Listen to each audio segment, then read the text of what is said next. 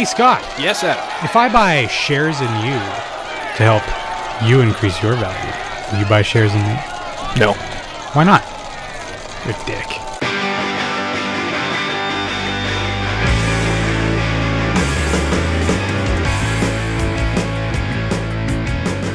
Coming to you almost live from the floor of the New York Stock Exchange. This is the Unknown Studio. I'm Scott, I'm Adam, and we are your hosts. and joining us in the studio for the, I guess what's technically the last episode of our season, if there were seasons in podcasting. The first season of First- the Unknown Studio. Yeah, which is probably the worst season of anything, uh, because the first season of everything sucks.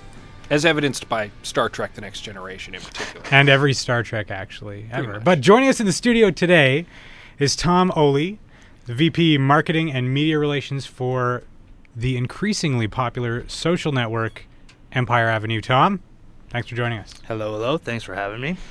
Uh, so before we get into what you're all about and where you've been, pitch us. Even though we're already users of the Empire Avenue, if we weren't, how would you get us on this social network? That's a tough one because I think it's it keeps changing a little bit.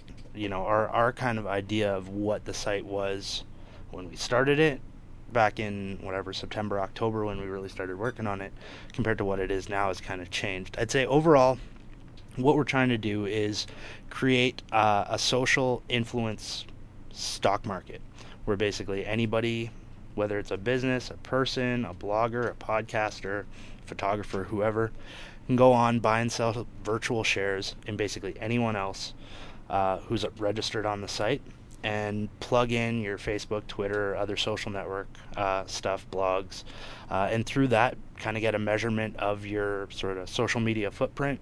Um, and from there, hopefully, be able to you know bring bring new people into your your activity, get new people reading your blogs, following you on Twitter whatever. Uh, and then also now through through communities, which is one of our newer features, uh, also trying to make it easier for you to find those kind of people if, if you're looking for a new blog or a new website to look into. That actually has been very helpful for, for me to decide on new people to invest in because as new users have been coming onto the system, I've basically been going by like their avatar. Is this person ugly or not? And are they so ugly that I must invest in them just out of sheer morbid curiosity? Or are they beautiful and I must invest in them because it's nice to have those pictures in my stock portfolio?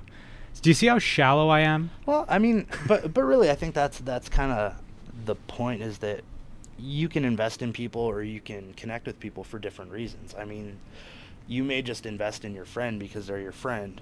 You may only give them hundred shares because they're not a very good friend or something like that. Oh, is that the metric? maybe? I better don't go know. buy. I don't know if it's fifty or I, should go buy shares in I'm- both you I'm- guys. I'm right not now. allowed to trade shares, so. Uh, Oh, really? Either way, yeah. So, um, but yeah, I mean, I, I think everybody gets something else out of it. There's a lot of people who are kind of playing the game. There's a lot of people who kind of understand where we're coming from, uh, in terms of wanting you to actually sort of put a value on the value d- you derive from the person. So Yeah. if, if there's a, a blog or a business even say like Transcend Coffee or, or some one of these local businesses is on there, uh, if you really appreciate them, the idea is that you'll give them a big investment and you'll say, "Hey, I get a lot of value back out of you, so here you go. I'll, I'll express my value." I'll give you some virtual value Exactly. in return. Now, uh, and I actually do find, with in all honesty, that that's how I'm using the system. Yeah.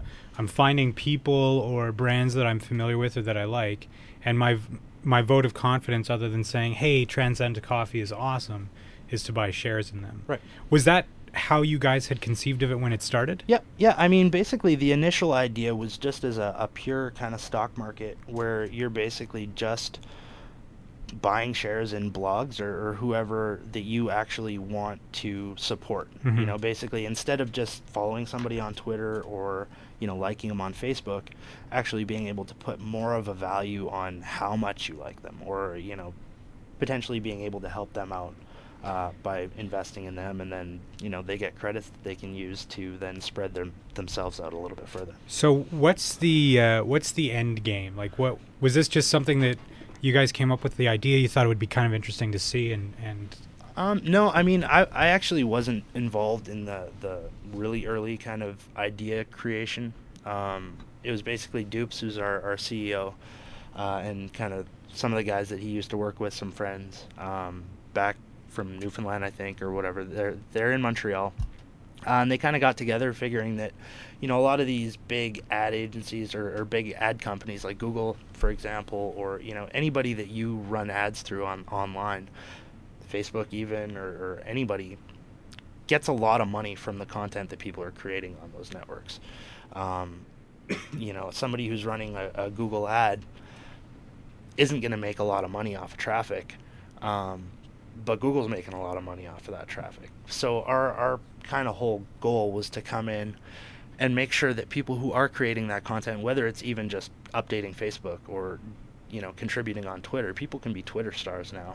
Um, Yeah. You know, it's it's basically wanting to be able to let those people get some value back, uh, and ultimately be rewarded through the advertising platform that will eventually turn on, um, and through some other other kind of features that we're going to end up plugging into the site. So you're actually going to allow people to make money off of off of their influence in a way. Yeah, That's the goal. So I mean, basically the goal is that you'll be able to use us, uh, sort of as a replacement for a Google AdWords, um, Huh. or you know, basically any kind of ad network, um, and really in the level that you want. Because again, we our our theory is that because you're an influencer and people who come to you come to you for a specific thing. They don't come to you guys looking for pottery advice, or maybe they do. I don't know. Scott is a mad potter. It's true. Is You it? should I do love my pottery. I'm I'm a big pottery fan, but uh, I I wouldn't be giving advice about it. But um, basically, is if you're coming to somebody and and you appreciate their advice in a certain area, they're going to be looking for that kind of content from you. So if you're a, a photography expert, people are going to be coming to you looking for advice on photography, maybe looking for good cameras. And if you're already, say, a Nikon fan and we have Nikon in the system, you'd be willing to advertise for those guys. And, you know, because of that, your audience should be more interested in that because it's something that you're interested in and it's something that you talk about. So theoretically should be better targeting, should be more relevant ads for people. And that's really all it's going to be about is that you're not just kind of putting a keyword ad on your, your page, uh, you know, mention a post about underpants or something like that, and then suddenly you got a bunch of Hanes ads running down the side, right? Right. So um, it's it's all about trying to be more relevant with the advertising, which should, in theory, be better for everybody. involved. So will, will this ad network, this advertising, appear on the Empire Avenue site, or will is it something that will be able to you'll put on your blog or something like that? Yeah, I think we're, we're we're still kind of trying to figure that out. I mean, we're we're still developing things where we're talking to local businesses, we're talking to national businesses, all sorts of people that are interested in advertising, uh, and trying to figure out what makes sense for them. Because I mean, we we want to have the advertising system in place where potentially we can make some money just by having it on our site. But do we want to, you know, we don't want to load our page up with ads and, and Mhm. you know, just turn it into like an ad portal. Uh, but we do we do want you to be able to carry the ads uh, that you kind of negotiate or that we negotiate on your behalf with these bigger companies. Be able to carry those on your blog, you know, basically wherever you want. If you're willing or able to advertise in a certain place, we'll try and make that easy for you. And the cost of this advertising will be reflected somewhat in like the stock price actually means something or Yeah. will mean something. Yeah, so the idea is that the more influential you are, the higher your ad rates are going to be. Um, and I think we're getting to the point where it's it's you know, we're we're constantly tweaking our our market makers is what we call them, which are basically kind of logarithms and, and stuff or algorithms that kind of run behind the scenes uh, and determine all your activity and figure out what your stock price should be from that. Hmm. Um, and so we're always kind of tweaking those.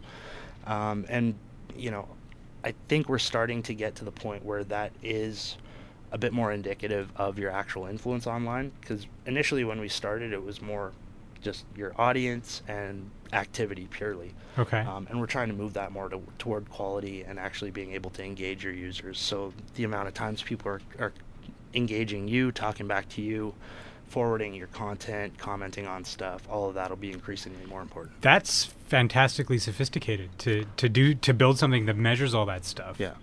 And then assesses a value off of it. Which actually leads me to the question I was going to ask before. How much programming went into putting this together before you even launched it? Because it sounds, at least to me, who's fairly computer illiterate, I basically have a chisel and a rock, and that's my equivalent of I a. still don't understand how you get that. USB cable into the rock, though. You know You what? just- It's a very sophisticated rock. I don't understand it. Just I a just little use chisel. Yeah. Just a little. it. But uh, it sounds phenomenally complicated to to me, and I'm I'm pretty layman when it comes to computer programming. How much work went into setting this up? See, I gotta say, I mean, I'm I'm sort of in the same boat as you. I'm not. I can use a computer. I can, if something goes wrong, I can reboot it and figure out what's wrong. You know. Uh, but overall, I'm I'm not a programmer. I did some web design back in the day, but uh, you know. Everybody fooled around now- on exactly, GeoCities for a exactly. while, I yeah. mean, But, compare but you, that to you have now. some knowledge, right? Yeah, I mean, I have a general understanding of, of programming and stuff just just through my years. Um, I think it's a lot. I mean, basically, we have we have a super small team. I mean, up until from September until fairly recently, uh, Dupes was basically the only programmer working on the site. Um, you know, we have a couple guys helping him on the math side. We have a guy who's a, a, a Rhodes Scholarship recipient uh, uh, out in, in Ontario. Or is he in Montreal now? Anyways, Nitham, who's our, our uh, kind of research and, and technology kind of guy. Hmm. Uh, but yeah, Dupes is basically the only programmer. So from you know, it, it took him from basically September until February when we launched our, our kind of friends and family beta to come up with the, the basic structure of what we were doing. And since then, it's just been constant iteration. I don't think we're going to kind of break that cycle for a long time. You know, we're, we're constantly adding features like every day. So. Did did uh, did Dupes take um, take on any investment capital from anybody, friends or family, or is it all bootstrapped? No, we've been we've been totally bootstrapped so far. Um, That's good. You know, yeah. I mean, I'd I'd say we've done exceptionally well with what we have, considering everyone's kind of just doing it on their own time. Um, everybody still has jobs except for Dupes, who's still you know basically just running this as his job. Yeah. And, that guy's been funding a lot of it out of his own pocket and, and through our, our kind of board of directors and Robert Clear, who's our, our uh, CFO. Uh, those guys have basically put up their own their own cash to make it happen. We're working on investment now. I think I hope to I hope we're fairly close. Um, but again, you know we're we've been pretty hesitant to kind of accept a lot of money or, or any kind of significant investment because we don't want to give up too much of the company. Yeah. We don't want to kind of have a, a partner come in that's going to want to change everything, uh, want to change the, the culture of what how we work. You know, we're all telecommuters. We all work all over the place, uh, work from home. So it's nice to be able to do that, and we don't have to give up, cede too much control at this point to to make that happen. Were you going to say something? You went for your button.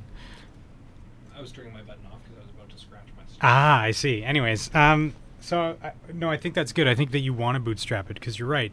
If you take on an investor, I mean, You're kind of beholden in a- to that investor. in. Yeah, and there's, I mean, there's tons of literature on accepting. You know, you can find blog posts on getting venture capital, getting angel investments, and then, you know, how much control do you cede to them? I think if you guys are able to, you keep doing what you're doing. Yeah, I mean that was that was kind of our theory is that if we don't have to take the the investment at this point, why bother? I mean, if we can just develop the site, launch it, we can do our PR, we can do all our, our kind of user acquisition, figure out our features. At some point, whatever we're putting into it, whether it's sweat sweat equity or whatever, eventually the company's going to be worth more because of the work we're doing now. So, you know that that was kind of our theory is that we'd work through that. At this point, we're getting to into a situation where we have to grow. Yeah. Um, we have to expand the team. Dupes can't be the only programmer anymore, you know. So we're getting to a point where we definitely need the money, but uh, you know we're we're still working on it. So. And you've done that in fairly short order because we were part of the first. Well, I were you part of the first Friends and Family beta? No, So I, I was the one who managed to get an invite. I was uh, I was invited shortly after it launched. Right. So that happened like wh- when was that? That was end of February And- was when the the friends and family beta. launched. Right, right. And then so when you open the floodgates, so to speak, how many extra users did you allow onto the system? Um, we expanded. I mean, basically, at the end of the the friends and family beta, we were at about 350, 400 people. Um, since then, I mean, we you know we we just sent invites out. We didn't do too much of a push on the PR side because it's still an invite system right now. So Mhm. if we have a bunch of traffic coming in, it's not necessarily the best use of it. Um, but since then, you know, so that was the end of February. Since then, we've we've hit about 3,000 users now.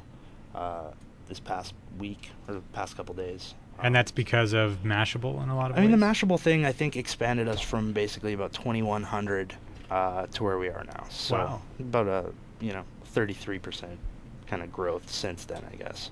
That's Um, pretty significant. So it's it's definitely helped. I mean, it, it brought a lot of attention. I mean, the, I'd I'd say the biggest thing that happened was that before the Mashable thing, it was a really Edmonton, Calgary, you know, a, a couple kind of key communities that had already existed. yeah. Um, but what's happened since the Mashable thing, it's become a lot more international. There's there's a lot more users from the U.S. and and we got a lot of people from Australia, Brazil, uh, Sri Lanka is a big market. It's crazy. What you need to do is you need to get Ashton Kutcher on, Uh, and then his million Twitter followers will soon follow. What was yeah, that? I don't You know. I mean, a- I'll I'll take them. I'm like I'm not gonna not gonna shy them away. But I mean, you know, I I think we're pretty happy with where we are right now in terms of kind of bringing in normal people for the most part. I mean, Yeah. we we have a lot of kind of social media experts and a lot of marketers and stuff that are coming onto the site. Well, and it keeps the growth uh, steady. I guess would be the best way Yeah. to put it. You're not Yeah. suddenly flooded with people who are only going to be there for like a week Yeah. and then just disappear.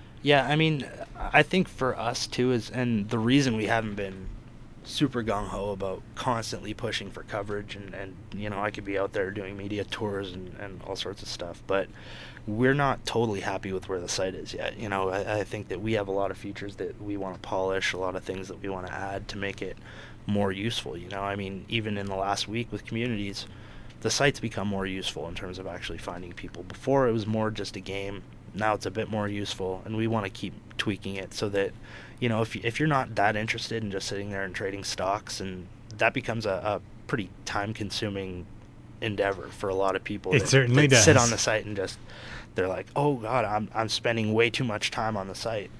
We don't really have to do that. I mean, if if that's what you want to do, you can do that. But we want to make it a little more useful so that you can actually find people, connect with people. I know that Adam spends a lot of time trading stocks. I spend some some time. I uh, I actually went the opposite route. I uh, started uh, the first few days just like I can't get off this site and I don't know why. And then I was like, no, you know what? I'm going to stop and just see how my stock fares. I'm just going to check in and see how my stock is doing without really doing much on the site. Not doing too badly. Really? Yeah. No crazy swings or anything like that? It's up and down, but it's fairly steady. That's good. The, the thing that's been astonishing to me is is and this this has got to make you guys feel good is that people do spend that much time on there. That Oh, some yeah. people have become like obsessed Yeah. with it. And I, you know, it, it's good and it's bad, right? Because I mean, I think it it a lot of people go so hard for the first like week, and then they kind of you know maybe their stock hits a bit of a peak or they're just not sure where to take it from there. Especially before communities and before we actually had more things to do on the site. It's like, so what do you do once you your stocks hit 25, 30 or something? not a lot, right? So a lot of people may have burned out and, and kind of moved on. So for us, it's great because our usage statistics and, and stuff is pretty good. I mean, you know, ultimately, if we can be competing with kind of Facebook and YouTube in terms of actually keeping people on the site and keeping keeping them there, I'm pretty happy with that. But you know, we, we have to work and, and make it a little more useful for people. Yeah, yeah, and I think as the communities are a step in the right direction. Is there any reason that you limit people to being able to join two communities of uh, in those three categories? And and if you'll remind me again what those are, there's there's geographical location. Yeah, we have we have city communities, uh, interest slash brand communities we call them, uh, and then personal communities. And really, we we, you know we limited it initially to I think two of each is is kind of the the starting amount, and then you can buy upgrades using the the virtual currency in the game uh, to unlock more slots, join more communities. But really, we we did that again because we looked at at the real world and thought, you know, how many communities, how many different interest groups, how many things can you be actively involved in? Not a lot. I mean, you can't be a big player in the Edmonton scene and also be a big player in Vancouver and also in Toronto and also in Montreal. It's just not possible. Yeah. So what we want, you know, if, if you're on Facebook or whatever, you're part I don't know. I'm part of hundreds of groups I think on Facebook. I don't I don't know because I never see them. I I've heard go- the average is like 60 or 70 per person. And how often do you go back to those, right? I mean, especially how how often do you go to that page and type on their wall yeah. and interact with the people there? So our our thought is that, you know, if you're only part of a few communities, you're more likely to actually be invested in those communities. You're more Mhm. likely to be engaged with those people. You're more likely to be seen in those communities instead of being everywhere. Like on LinkedIn, I'm part of, I don't know, a, a handful of, of groups, and all I see is just spam and, and stuff that's Yeah. really not that useful because there there's no limitations on you can just hop into a group, post a post a, a message and off you go. Yeah. If you're only in a few, people are going to see that if you keep coming back and posting the same thing over and over again. You're always self-serving. So I don't think people are going to take too kindly to it. So No, I, I, I agree in it. But you're deliberately, it's almost like, I don't want to say, it, it's like you're, you're letting people bite off only as much as they can chew. yeah, And I, I think that to cer- a certain extent, I'm, I mean, that's that's the opposite of the way Facebook does it, right? Yeah. But I think you're right. There's value to that because it forces you to be either more engaged with this the small group of communities you are a part of, or just not at all because you're not logging into the site or whatever. sure. And I mean, if if you're one of those people who just absolutely needs to be talking to people in 30 different communities, that's fine. The upgrades actually aren't that expensive. You know, I don't actually make any money on the site from doing anything, and I can still afford the upgrades to to join a few communities. So Like, for you, how do you do anything on Empire Avenue if you it's can't? it's very difficult. Yeah. because I don't, I have to pay for my own account upgrades, my own advertising and stuff. So I, I really don't get anything. I mean, I get uh, I get my daily activity earnings or whatever that everybody gets. So you can Uh, invest in other it. people. No, I can't. I can't invest in people. I can't be purchased myself. I can't. I can't do anything. And I- what was the reasoning behind that? Out of curiosity. It's just be. It, it was just something that we decided really early on as as a way to avoid any kind of conflicts of interest and, Hmm. and any appearance that we're somehow affecting the market or, or doing anything like There that. There will be no insider trading amongst the Empire Avenue people. or anyone. I mean, really, our it would be very easy for us to just kind of launch this thing and say, "Have at it," Yeah. you know, and and just not touch anything, just let the market control itself, do whatever. That's not something that we want to do because we want to tie the advertising platform in there because we want you to actually gain some real world benefits in the future from having a high influence. So if people can just log on and make 20 accounts and just buy shares between them and boost their stocks, that's not okay for us. You know, if, if there's any kind of we basically we, we value the integrity of the market quite quite a bit. So, you know, we, we have to do a lot of work to make sure that, you know, we're paying attention to how people are trading, make sure there isn't that kind of that kind of activity happening. hmm. You guys take this really seriously. I like that. Yeah, yeah, I kind of like it. I mean, it, it, it would be so much easier just to, to open the floodgates and, and just let people do whatever they wanted. It's basically the Twitter kind of theory is that, you know, provide them a platform, let them do whatever they want. Twitter doesn't have a lot of control over, you know, content, trademark stuff. hmm They, they just don't care. Their theory is like, until somebody complains about it, it doesn't really matter to us. Whereas we have to be a bit more proactive. in That would that would be so much easier, wouldn't it? it, w- it would be so easy because you know we'll have somebody come on and create an iphone account and it's like okay we could just let you keep trading as as apple on the site until apple comes to us and complains but I bet they'd come to you and complain in rather short order. Fa- I think faster than they would Twitter, possibly yeah particularly because there's a value Yeah. associated with Yeah. that. But I had never actually even thought of that, of the Yeah. the effects of in- insider trading. And I think part of that is because I didn't Yeah. know about the advertising Yeah. platform.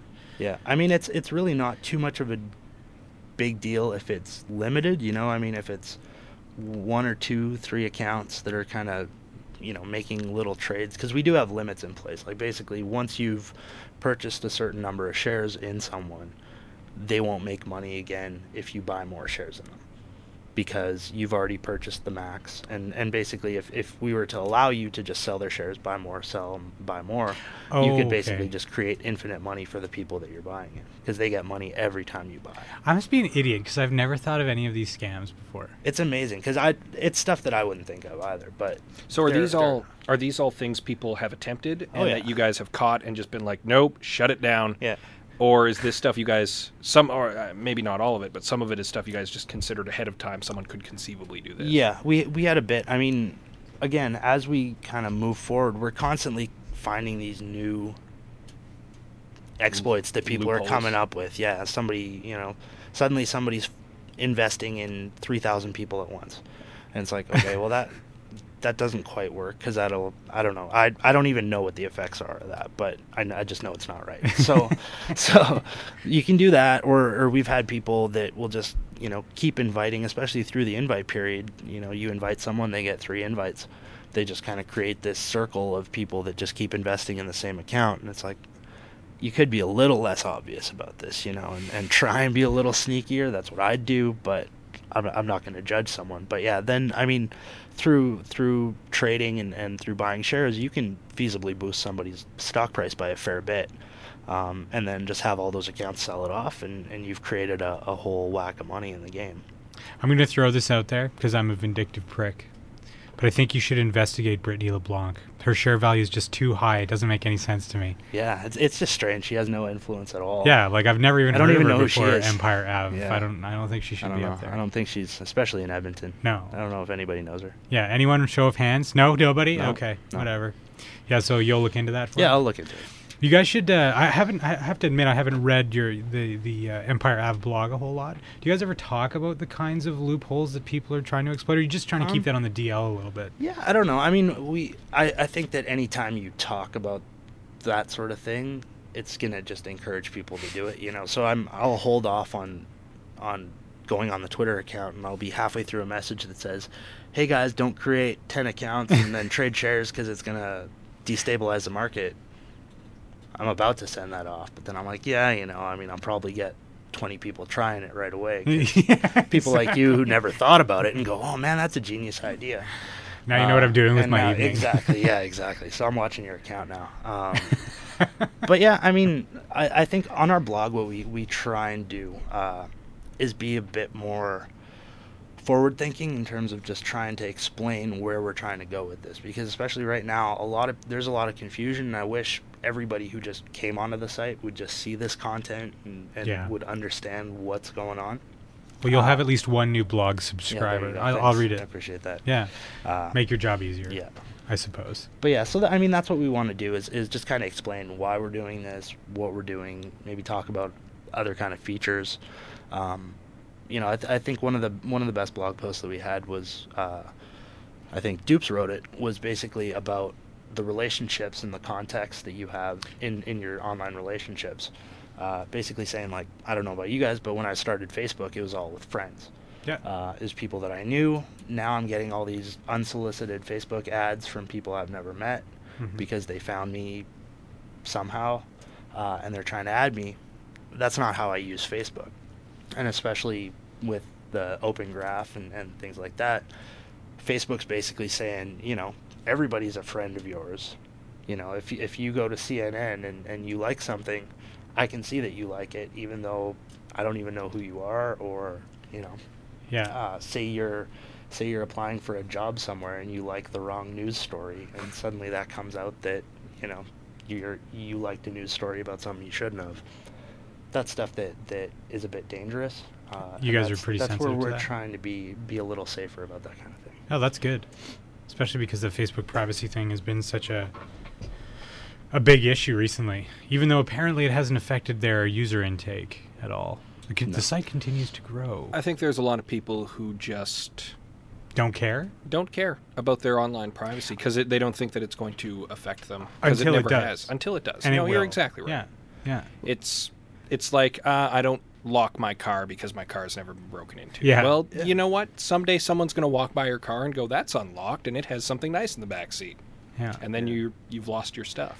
The, the nice stories are the people who have found work or other opportunities because they've been they, they behave themselves. They're civil. Yeah. But I, I do. f- There are there are a few people even on Twitter who I just don't follow anymore because I'm like, I can really do I need this drama? Like, isn't this Yeah. what television is for? Yeah, yeah, and I mean, I th- to me that's that's sort of the inherent issue with with Facebook as it's going right now is that they're, I think, trying to turn it into more of an open social network, obviously, um, where you're just connecting with random people, and that's not how the site was built, or that, that's at least not, I think, why at least most of the people who joined it joined it. Mhm. It's to connect with friends that you know, or I have a lot of people that I work with through through PR jobs but I connect with those people on a more personal level there. You know, I may share my stuff about work, but I don't want to add a bunch of people that I've never met who are just going to fill my news feed or whatever with random spam or their press releases or their latest sales ebook or, or whatever it is. So, On the topic of filling people's ears with random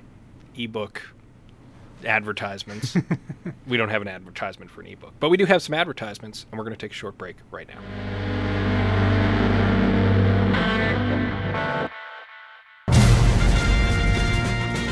It's the League of Extraordinary Media, the Edmontonian.com, TrueBrittle.com, The Unknown Studio, user created content. It's a bird, it's a plane, it's a guarantee of quality Edmonton based online content. If you're interested in joining or would like more information, visit LeagueofExtraordinaryMedia.com.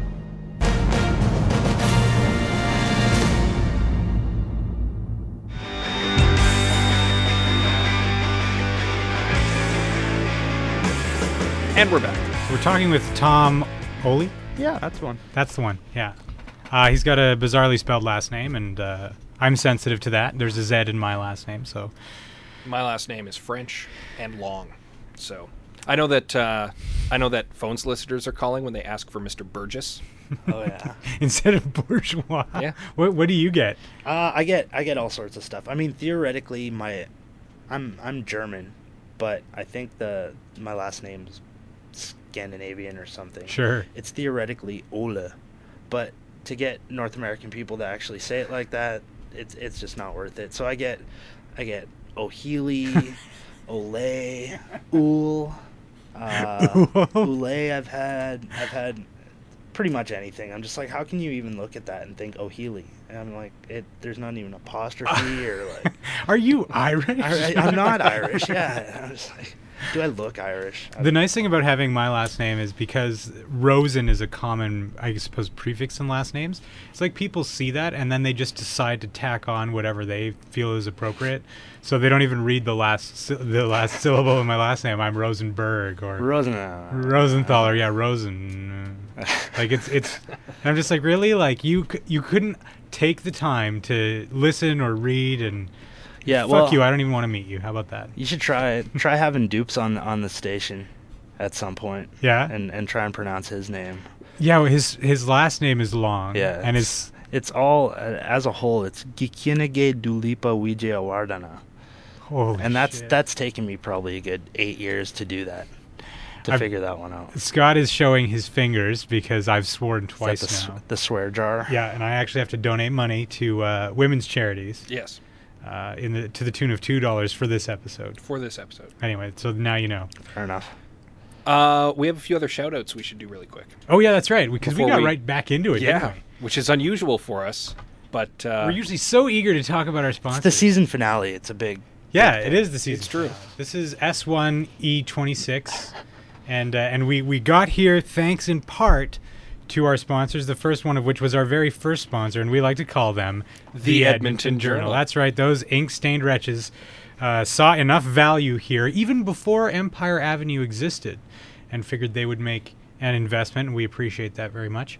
We very Um, much do. Yes. a more recent sponsor is, of course, Guru Digital Arts College, and Scott doesn't say that with me because it's really long. yeah, it'd just be awkward. Yeah, and then we'd ruin their the shout out for them. Basically, yeah. But uh, but they uh, they approached us, and we approached them, and we mutually approached one another at some point, and uh, and they support us, and we love them for it. So thank you to our sponsors. Uh, maybe one day the Empire Avenue will sponsor us. Who knows? Maybe, maybe, maybe we could have the Unknown Studio Empire Avenue edition.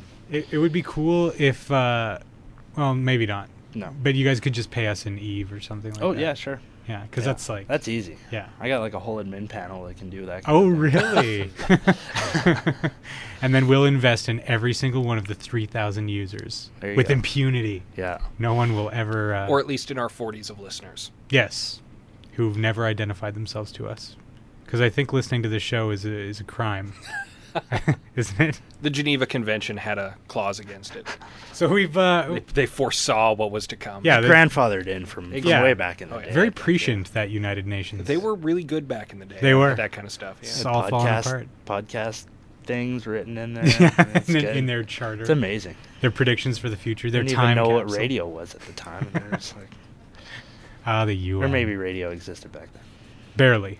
Almost. They used it for the wars. It's like early radio. Yeah, Yeah. yeah. yeah, like talkies It's like a social network of sorts. of sorts. Of sorts. and For military personnel. and, and here we are With radios. Yeah. And here we are today. So we've talked a little bit about Empire Ave, and and you said you became involved somewhat recently. Yeah. But uh, I happen to know you do PR for a lot of other organizations. Mhm. How did you get linked in with these guys? Um, well, basically, I I started, uh, well, with Empire Avenue. Obviously, uh, a lot of the guys are ex Bioware people here in the city. Um, I started at Bioware back in 2001 um, when I was 19. Holy Uh, crap! Yeah, I Dream know. job right out of school. I know. I, I I wasn't even out of school. I, well, I was out of school, but Yeah. I wasn't in and successfully out. um, but yeah, no, I, I kind of lucked out. I was I was doing video game writing video game reviews, dabbling in web design, uh, and and kind of just got the job there because I'd met Greg Zeschuk, who's, who's one of the founders. Uh, and, and How did you hook yourself up with a meeting with someone like that? um, I had I'd actually gone into Bioware the first time uh, as a journalist to preview a game called Neverwinter Nights that I ended up actually doing the PR for afterwards. No way. Um, yeah, so that that was kind of fun. So yeah, I went there. I think I must have been 18 or something like that at the time, and I was all excited because my I think my dad dropped me off, and, and I was I was so stoked. It was in the middle of winter, and on at their office uh, uh, above chapters on on White Ave. Yeah. Um, so yeah, I, I remember going in there. I did the preview, and then Greg actually invited me back to do some just a weekend of testing on MDK2, which was another one of their games. Uh, and then I just kind of I applied for a community manager job that I didn't get and was very resentful about uh, until they they called me back like a month later and were like, yeah, we got this web job sort of thing that they made up.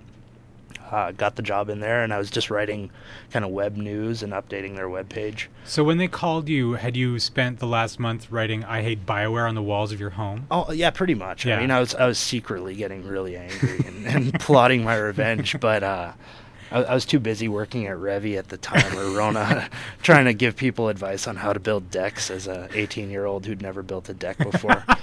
um, and Do they have a manual for that that you can? See? No, study? they didn't. Well, I. Yeah, no, they trained me really well, actually. Did no, they? no, they didn't. uh, no, I had. I, So I really the had moral of the no story idea. is, if your deck was shoddily built, you might now have a name to put on that. Please do face. not blame me, because when in doubt, I would go to the older people who who were who were much more intelligent in that kind of area. as I was. experienced deck builders. But no, so I'd yeah, I'd, I'd been working at at Revy at the time, uh, and I remember them cutting my hours from full time back to eight hours a week, and I was living on on White Ave in an apartment I couldn't afford. and then yeah, Bioware called, and I was like, score, and and yeah, worked there for about four years. wow, that's uh, pretty long for uh, for that industry even. Yeah, I mean the, the thing is Edmonton with with Bioware has that kind of unique, or, or I'd say, advantage I guess that they don't have a lot of competition in the city. True. yeah. Uh, if you were living in Vancouver, where there's you know you can hop across town and, and find a new job in in your industry, it's a lot easier to move. Um, I just stuck around Edmonton because frankly, I mean I I didn't have experience. Um, to do a job that I do would usually be uh, require a degree really. which I didn't have. Uh, so I just stuck around, and, and obviously the products were good. Had a lot of good times there. Uh, and then at some point, I, I just kind of felt I needed to move on. I started uh, doing freelance PR for uh, an agency in LA. okay. Um, still doing stuff on, on games. Worked on like Xbox 360 launch and, and stuff like that.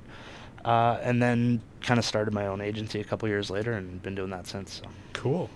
I'm curious because I now work in the communications field, not at the Unknown Studio, but Yeah, I mean that's that's the thing job. is it's it's weird because I'm, I'm I've been doing PR. I've been a PR person for nine years now, but I'm not really in that industry, right? Yeah. I mean, it's not. You found I a go- niche, Yeah, really, yeah. exactly. Where I go to a, like a, an event like Media Camp, and I meet all these people who are in this industry, and I'm like, holy crap! I didn't even know there were this many people doing PR or marketing or, or any of this stuff in the city.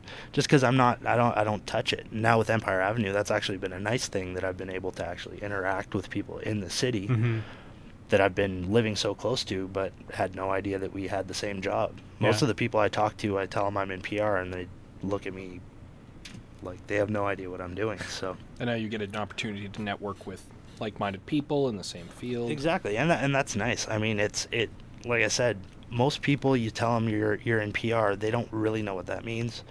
Uh, a lot of people think you're in advertising or, or who knows. No, nobody really knows. Like my family still has no clue what I do, um, and that's okay. But it's also nice to be able to actually go connect with people that do know what you're doing, Yeah. uh, and can share similar stories. And I think a lot of uh, PR folks, certainly some of the ones that I've met in my travels, half of them went to school for PR and knew exactly what it meant to be in PR, even though they couldn't necessarily describe it to other people. I find that is Yeah. definitely uh, a common theme.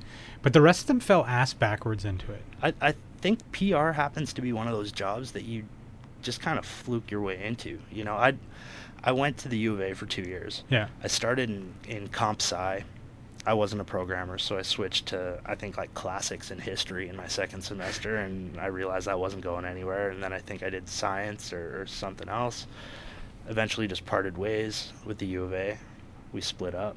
Uh, and Was it then- messy? They they don't really talk. I don't know. Yeah, we don't talk. We, we're friends on Facebook though, so that's okay. But but no, you know, I, I got out of that and and I had no idea what I wanted to do. I didn't even think of career PR as a career really. I never it never came to mind. Most as people in that PR I could have don't done. think of it as a career. Right, either. yeah. they still, it's still not. They've been in it for career. 20 years Yeah, and they yeah, still don't consider it their I career. still don't want to. I still don't know what I want to do. I mean, when I just kind of, you know, I, I fell into it and now I love it. Yeah. I, I couldn't imagine really doing anything else. But before that, I was like, I had no idea this existed. And maybe that's a, a matter of needing to be educated about that kind of thing. You know, I was looking up like armored car driver when I was doing my, my orientation in high school, trying to figure out what I should do. Uh, yeah, it just never crossed my mind. It's never too late. I know, Tom. It's never I too know. late to be to in drive an armored car. Yeah. I thought it would be cool. They they made a decent salary. They got to carry guns and stuff. My my parents regale this story to me every now and then. When I was a little kid, I wanted to be a garbage a garbage truck driver because I thought the garbage truck was the coolest thing in the world. It and actually they looked was really back then, awesome. yeah. And my parents were actually secretly okay with that because they were like, you know what, garbage men make really good union money, so he'd be pretty well set if he became benefits. a garbage man. That's not that's not a bad career choice for for like a five year old to be talking. And then It's and- sensible. It's sensible. yeah, exactly. you were you were at least pragmatic as a child. There you but go. then I know I think I know what ruined it for you. You saw those two garbage men driving around Golden Gate Park in Star Trek 4 when the cloaked Klingon vessel landed on the ground and scared the wits out of them. I didn't want that to happen to me. Yeah, I didn't want to be those guys. And the dream died that very day. it uh, it really just traumatized me. but was that the point at which you decided you were going to go into Starfleet? Probably. Yeah. I still I still have that lofty goal. That's so do you though. I the mean, application sitting on your desk. they have Just very ready, high am recruitment standards. Yeah. Yeah. One Don't day, one J- day I'll be like Chief O'Brien, the only enlisted person on the star. A a surly Irishman forced That- to clean up also after that as well, yes. Just like our friend here, Tom Ohle. Yeah, There you go. exactly. O'Healy. Oh, oh Tom O'Healy. That's me. I scrub the decks. yeah, he's swabbing the decks of the good ship Empire. You don't see those guys, right? I mean, you don't see the guys on on the Enterprise. Somebody keeps that place clean. It's pretty clean. There's no dust, no nothing. Do you think that it's like a? I, I picture that th- people clean the ship when everyone's sleeping, and they do it in a musical number style, wearing actual sailor outfits. Like in the Navy kind of yeah, thing? kind of like yeah. that. Yeah. Like the HMS Pinafore or something. Seems, it, yeah, for sure. It makes sense. Yeah, obviously. I couldn't obviously. imagine it really working out any other way. Oh boy. Might have their iPods in their ears. I mean, you never really know. And of course, the iPod will still be around Well, it's the future, right? in the future. That's actually what spaceships will be called. oh my god, it's an iPod. Just an flying i- by. It's the iPod Apple 6.0. iShip. Oh. That's amazing. iShip. the Apple iShip. It runs on OS, iOS or whatever the hell it's called. What a lame name. I don't know. I'm getting sick of the eyes. I am. I have to admit. A little little oversaturated with the eyes. I feel like I, I feel like it's enough. I mean, you can take branding a certain. I, I yeah, I don't know. At some point, it's enough, you know. But it's like it just makes me feel like a child. They're like, we A have another bit. eye thing for yeah, you. a little bit. Here's your iPad. Why don't you I fuck off already? That's three. I don't care. Three dollars. I had to do that for uh, our, a guy I know who listens to the show, Deja Springfield, who every day on Twitter complains about how much he hates Apple. So I had to throw that in there for him. It was funny the other day we were talking on Twitter, and I was like, because it was it was the uh, WWDC, right? Yeah, yeah. What is that Worldwide Developers Conference or Something something, like like that? And he was complaining about uh, Apple being closed and not not welcoming to developers, App Store, blah blah blah. And then he was like, "But damn, that iPhone 4 looks really nice," and it does, and that's a, a testament to the It's Apple just- brand. But that's it's just one of those things. Like just today, I was talking to my wife and complaining about how if I'm sitting there, I'm, I've got my iPhone plugged into my car, and I just want to get back to a song or something like that. It takes like four button presses when I could just like click the little X and I'd be there. You Yeah. know, and and there there are some things that just drive me nuts, but. I'm stuck. Like all my music's in iTunes. I got my iPhone. I think we have like three iPods. And I'm just like, why can I not break free from this? But We're at the can't. point where it's going to be really difficult to transition to new tech to different technology. I find. It'll happen. I mean, I mean, we made the transition to the iPod I suppose from whatever was around before. what was around before. I think just portable CD Walkman. Well, and they had they did have Mini the disc. MP3 Yeah, player. the- yeah, mini the- disc the mini- as well. Uh, and I mean, the the reason the iPod took off was because it was simple, it was user friendly. Mm-hmm. Eventually, something better will come along. It's going to happen.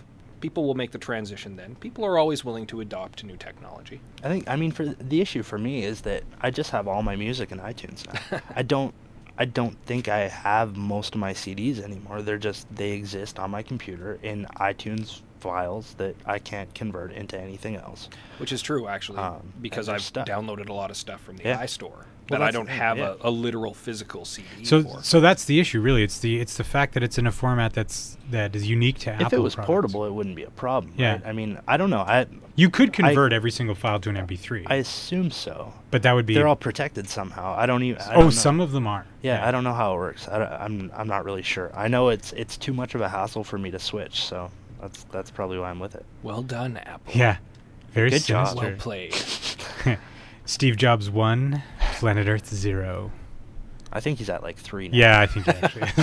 it's like three nothing. let's go back. Let's up. review Apple IIe, Macintosh, iPod. Yeah, that's three. Okay. I think those have been the only innovations that Apple has. Uh, Yeah, they undertaken. plugged a phone into it. Yeah, yeah. Well, everything else is basically a derivative of those three things, Yeah. right? So He might get bonus points or something. I don't think so. Extra point after. No. Does he ride a Segway? Because he loses points if he does that. Really? Or is that just Steve Wozniak who does that now? I don't know. I, I see Segway adoption more and more. You know. You're kidding. No, I mean just at, at conventions and like malls in the states. It's crazy. Like I thought they were nuts, and then they've just slowly. It's been a slow burn. Like they, you know, I think it's just I think that's the way they kind of marketed it. Maybe. though. that they they wanted to they wanted to get the thing. the word out, yeah. and then people were like, "That's the most ridiculous thing I've ever seen," and then slowly people start going.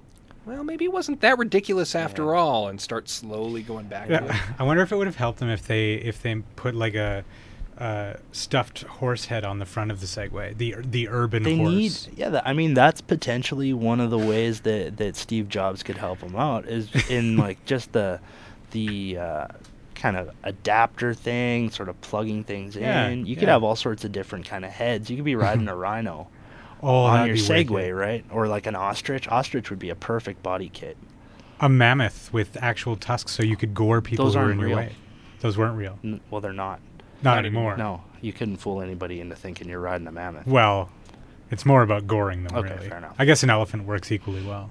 true And True. and in fact, if it's an elephant, they'll they'll be more excited to see the Right. elephant and, and play with it. sure yeah Until Bob Barker tells you to uh, right send your elephant Segway south for its protection. Oh, Barker. You haven't been the same since you left The Price is Right. And Drew Carey, thanks for ruining a perfectly good uh, game show. I, I don't think you ruined it. I just it's hard to follow up with Bob. I mean, Yeah, no matter you know what, it's true. No matter who couldn't followed Bob. Barker, I guess not. Have no you seen one this? could have. Let's make a deal now with uh, who's who's hosting? Wayne Brady? Oh, no. Does he break into song all the time? I believed. Well, I don't know. I did. I made it through like about ten minutes, and it was just like, let's make a deal is beyond its time at this point. Even on The Price is Right, when they got ri- I don't know if they got rid of him or if he died, so I apologize. for Rod my- Roddy? Rod Roddy. Did he go away? I or- think he died. He died, so I'm completely That's insensitive. harsh. Yeah. You, the guy they replaced him with was a fine announcer, but he wasn't Rod just not the Roddy. same. Just not the same. No. So should it's, they? It's because it's so ingrained in. I don't know, like the social consciousness. That is the when you think of The Price is Right, you think of Bob Barker, Mm-hmm. and it, there was there was no way they could have satisfied Yeah. anyone, no. No. matter who. And I think they they went on a bankable name with Drew Carey. It was it was a fine plan, but he's not going to live up to the No. expectation. If he continues to host the show for another thirty years, Maybe. then then people will start There's to a go. whole bunch "Eh, of kids he's not going to be bad." like, "Who's Bob Barker?" yeah, exactly. Just be exactly. Like, I suppose. I mean, it fist wasn't at always Alex Trebek that was hosting Jeopardy either. no. No, I don't believe. I don't believe so. Oh, it's- he hosted as long as I can remember. Well, you're not that old. you may have to look that up. I used to watch Jeopardy religiously. To the internet. Uh, just before before we move off topic, off of the A little topic. too much? No, no, no. This is fine. Okay. Uh, when you guys think of Price is Right, what's your what's your favorite Price is Right game? And you can't say Plinko. Plinko is not acceptable. Everyone I like says that yodeling game. The Yeah, mountain climber the game. mountain That's that used to be one of my favorites. I like punch the hole or whatever, right? or is it just hole punch? yeah, you I pick a few hole punch. holes and you punch them. Yeah, is that the same one with the golf? No, I like the the hole in one one is pretty good. Yeah, where you actually get to bid Based on, stuff. Yeah, based on whether you've selected the right price, you get closer and closer. That's to right. The, the hole. I think that one's pretty good. Alex Trebek was not the original host Wow. of Jeopardy. Was he it- has hosted the show since 1984. But prior to that, the host was Art Fleming. Ah, well there you go. I See, was a toddler before that, so Yeah, I, same I here. Can hardly be excused for. Alex is definitely the shit. There, that was worth a Four dollar. dollars. It's astonishing, isn't it? So, do you think they they should have just ended the prices right? No, it's it's a popular daytime game show. Yeah, I wonder. I wonder what their ratings are like now. I don't know. I, It- I'd have no It- idea. well, I mean, the audience is always still packed. and Yeah. People are always still excited to come on down. I guess you're but still- people went and saw like Craig Kilborn and stuff too. That's true. I mean, it's, I think it's free tickets, But the, with the potential to win something. but it is still. I mean, daytime you obviously, and they have bigger prizes now too. That's true. I saw they had they had like a, a their big giveaway, and they gave away like four cars in one show, and Holy crap! just crazy amounts of stuff. Where back in the day, I remember being like, you know, a eleven thousand dollar car was like the big prize. yeah, or like a small boat. Yeah, exactly. Something that'll barely tow you. Around. you'd get you'd get like yeah you'd get like a trip to Hawaii Yeah. and uh and a master Showcase bedroom suite. Oh, yeah. That's the the worst is when they they start with like a beautiful dining room set, and then the next feature they describe is an extra cutaway that shows the make of the dining room table. That's when you know you're getting a jukebox next. And if you're really lucky, you might get some kind of small trip to somewhere within the continental United States. like States. a pair of scooters. Yeah, yeah. It's like, Oh, sweet, my wife's dead because I'm 90. So what the fuck am I gonna do with the scooter? The uh yeah the the uh the showcases can kind of hit or miss sometimes. Oh, I like. But I mean, if you're if you're walking out with stuff that you didn't have to begin with, you're not really a loser. I went to uh, I went to uh, they used to do this thing in Calgary at the Loose Moose Comedy Club or the Loose Moose Theater. It was a it was a nightly or not a nightly, but a weekly talk show with a couple of the um, a couple of comedians from some comedy troupe whose name I don't remember. Uh, and they did a game. They did like a, a talk show style Conan kind of show. And one of the shows that I went to, they had a guy on from Calgary who'd won uh, a rug on The Price Is Right, and he had a hell of a time getting this thing over the border, like taxes and importing, and and it was just like Yeah, anything that you win in the states, you get taxable, right? Big And- and time, So that's too. the thing. You see a lot of these people who may obviously really excited about winning a Ford Focus. Uh, But then they have to then pay they the have to taxes pay on like that a Ford couple Focus. grand on that, Yeah. and they probably don't have that money if they're that excited about winning a Ford Focus. I mean, I'm sure a car is nice, but Yeah. that's a lot of money to be paying. Could you sell the Ford Focus and and then you probably still owe a tax or something Yeah, in the I'm not states? sure. You'd probably you, you might be able to get a dollar value for it, but you'd still have to pay the tax. on Yeah. it. So that would be deducted from whatever dollar value you made. You still come away with some money though, yeah, probably not not nearly as much. and a story about uh, Having won something on the prices, right? Yeah. Yeah. Yeah. No, that'd be all right. I always wanted to be on the prices right. Spinning the wheel is like, I think I'd, I'd probably pay good money to do that. Because every time you see someone like reef on it, you're like, I could do it better. I could Yeah. do it harder. I don't know that I'd ever go and be a contestant on The Price is Right, but I would kill for a picture of me spinning that wheel. Yeah. just a I- photo of it. I'd be a contestant. The problem is, like, you get so excited. I, I know people that went and saw the prices right. And their moment of glory was being that guy way in the corner of the screen as they were panning across the audience, going like this. And no It's one like- can and discern. the rest of the time, you're just kind of sitting there watching the game, which is fun. But I mean, if you got called up, I think that would be that'd be pretty incredible. If you got to play Plinko, I think. I mean, that's that's like dreams. as long as you're not one of those people bidding a dollar and contestants for like some kind of jerk. Oh, or a dollar more than somebody. Oh, just a slap in the face.